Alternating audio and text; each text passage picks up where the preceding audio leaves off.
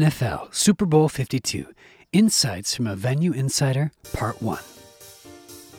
How the director of catering at the Guthrie Theater in 2018 booked eight NFL sponsors events, bringing in a quarter million in revenue in the 52 hours leading up to the big game. Navigating the sponsors' wants, needs, and learning the meaning of flexibility. You know, I could say to my corporate client who's here, let's say somebody that I work with all the time being like, I need to have food counts by two weeks prior, and here's all the timelines of things I need everything by. Sign a floor plan, um, sign BEO, all these lovely things. And they'll say, no problem. But when working with these corporate meeting planners for the Super Bowl, they'd be like, yeah, I mean, we could try. This is Paul, representing TCWEP.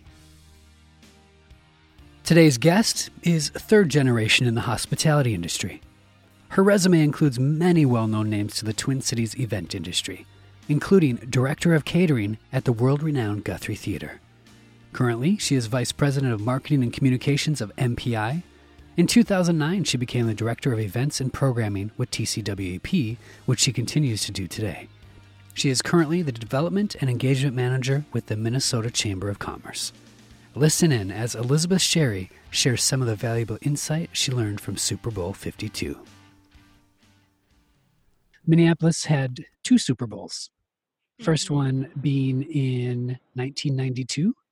I'm going to assume that in 1992 you weren't working at the job that you that you had during Super Bowl 52.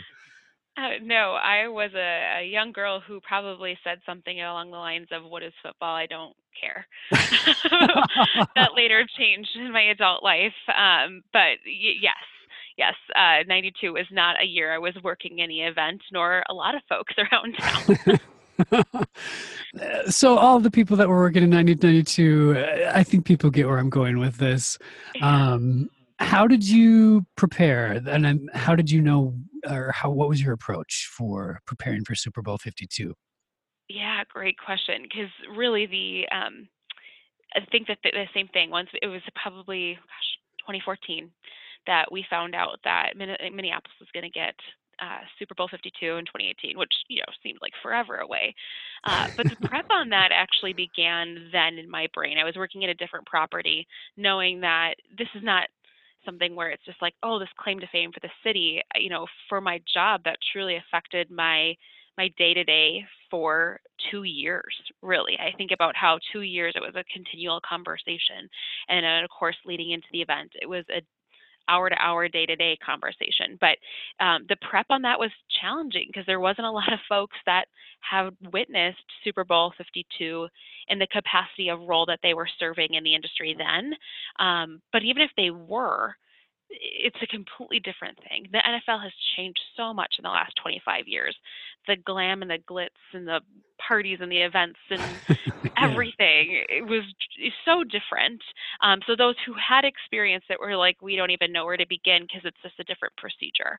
Uh, so the preparing piece I did uh, was I reached out to cultural uh, centers or theaters who previously hosted Super Bowls, and I um, started a course with Houston, who hosted it the year prior to when we did, um, and started Ah, talking smart. to them because, yeah, you know, they were going to have the most current information, and um, you know, they were busy, and uh, not too long after I started having my initial conversations with some folks in Houston, they unfortunately had Hurricane Harvey hit, um, so it was not something where I felt like I could have ongoing conversations with these folks. Obviously, they had bigger issues than me just calling them asking about tips and tricks for Super Bowl 52. Right. Right. So um, it was a it was a definite um, instrumental piece into me being prepared. Uh, and I recommend that for anybody who is looking to host a big national uh, conference to check in with previous years, which I'm sure a lot of folks do. Yeah, you know, we had weekly meetings. I would say, and it got even to every other day meetings with uh, heads of every department. So 12 people um, in a room. And one meeting, we brought these huge 3M sticky notes, and we had every single corporate client. So we had eight of them. And we had a checklist of where we're at, what information we needed for them, and we went event by event by event with all these or Ah. these heads of departments, uh, and they loved it and so ever since then, I've actually adapted that as a, a, a, practice of mine. Leading into events, I have these huge 3M sticky notes, and I put that out. So right in front of me, plain as day, everyone can see where I am in my planning process. Uh, so it's funny what came out of that for the planning piece. So that was how big, many weeks? Um, how many, you said you met. Did you meet every week? Like when did that start? Was that like a year before, or mm, not quite that far out? No, not that quite far out. We did monthly touch bases Got it. with Got a it. good amount of the folks from those um, head of department meetings. But then, but it was right when we started booking our, our clients and actually contracting them. And I should add that one of my clients, I actually had a contract signed the day before their event. So that I mean, we talked to them about two weeks before their actual event was supposed to be hosted uh, initially, and then that's like so last minute. Oh my gosh, it's crazy. It was we we squeezed that one in uh, and it worked out perfect. But yeah, it's just so showing that contracting process as we talk about that piece. But uh, the the meetings were weekly, starting about four months before, and then the I remember the month of January was kind of a blur in that, where the month of January we were um, two meetings a week, sometimes three meetings a week, so lots of phone calls, lots of just popping over to somebody's office and being like, "Hey, by the way, can we do this?" um, and when yeah. I say "can we," we're going to because everything is for a price. we're going to do this because I'm charging a little bit more. Yeah. Yeah, exactly. And how much would it cost? when did you when did you really start seeing people coming and um, i don't know contacting you and saying like we're going to hold an event yeah that was that was really interesting because i thought that with this being such a big deal and it is but really it's a big deal for us for the people who plan these events it's it's a month in 2018 it's you know february 2018 what you know that's their day to day because a lot of my people that i worked with the next thing that they were going to was the Winter Olympics over in, I think it was South Korea, where it was being hosted. And that was in a matter of two weeks after the Super Bowl. So they had, yeah, this was a big event, but they also had a huge Winter Olympics event in two weeks. So um, the time that I started seeing people come to have interest or gauge interest was about 18 months prior to the Super Bowl, which was about what we were expecting. But we were expecting around that time when we were doing initial site visits with these folks that they were going to be booking, I mean, soon after the property. I mean, that's kind of the initial that's really the process we see. You know, you tour a corporate client, you tour a couple, and within I would say a month, you know their their decision. Right. So in this case, our first contracted piece was four months prior to the Super Bowl. So it was, I mean, almost Thanksgiving, maybe, was fall 2017. and we didn't have one thing booked during the Super Bowl. And everyone was looking at me as the director of catering and responsible for all the sales of that building, being like, why are we not doing it? And I had to explain, being like, this is really what happens. And I'm not just saying that to cover myself here. I'm talking to all of my industry partners. So this is yes. where associations yeah. like TCWEP and MPI come in handy because I'm talking to them being like, "Do you have business booked? Do you have business booked?" And the only people who really had business booked was the hotels because they were bound contractually by the NFL and it wasn't even necessarily event space. It was just their rooms. They just needed to lock in the rooms. So it was very fascinating. But one thing I will tell people who are looking to plan or having a Super Bowl is that don't don't worry, don't freak out, and then don't undersell your property either. Because at 18 months, there was somebody who put an offer down, but it was for a lot less than I knew we could get. And there were other people who were interested, but they weren't parties that we wanted. We were picky, and that's why it was four months before. But it, it served us well to be picky. The picky part. What what does that mean? Well, and so you'll uh, anybody who's planning these big conferences and working with certain folks, they like to throw around a lot of celebrity names, a lot of VIP names to make you feel like you need to have them because these celebrities are coming um, or invited. And I there's so often where people were throwing around these names, and it was like, okay, that's great, but I don't want to host this party for this much. Like if you're going to host this party, it's going to be this.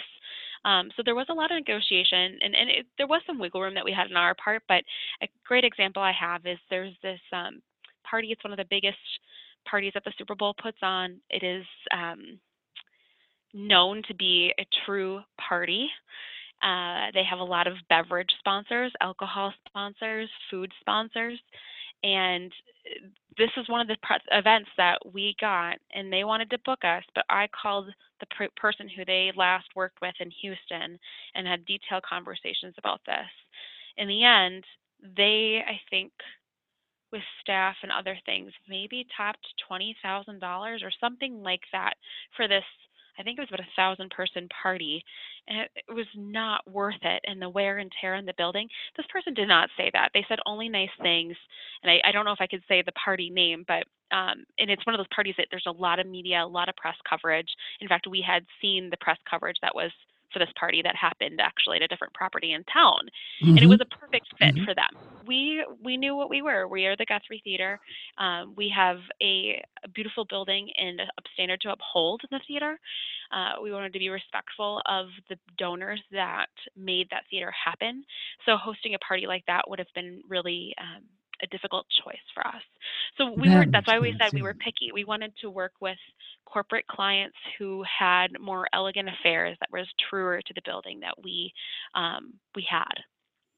Gotcha, gotcha. Yeah, no, I'm I'm very aware with the Guthrie Theater, and I'm sure listeners, if they if they are in the Twin Cities, they've probably heard of it too. But yeah, it has a very prestigious, um, well thought of reputation. So I can see where that comes into play with the building too. Interesting and, really unique space. So for those who are local and have been, it's a building that's stacked on top of each other versus it all being one level. So logistically, there was challenges to make sure that people got to the right floor where their party was going to be, how many people were going to be on each floor. When I say party, I mean event because we went that route versus the party route. But, uh, that's why when we were talking to these large scale parties, the people who were having you know, I mean, we were courted by um, a well-known NFL player who said that they were going to have Kevin Hart do a comedic act on stage and all these things and the logistical challenge of moving a thousand people we were used to in a scale like that mm-hmm. but not a scale like having a thousand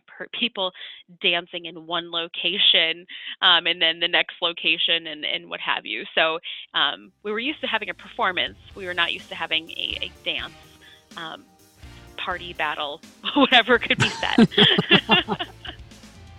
this is the end of part one. Listen to part two, where Elizabeth shares exactly what to charge, as well as some zany stories, one involving her spending a couple of nights locked inside the Guthrie Theater before the Super Bowl.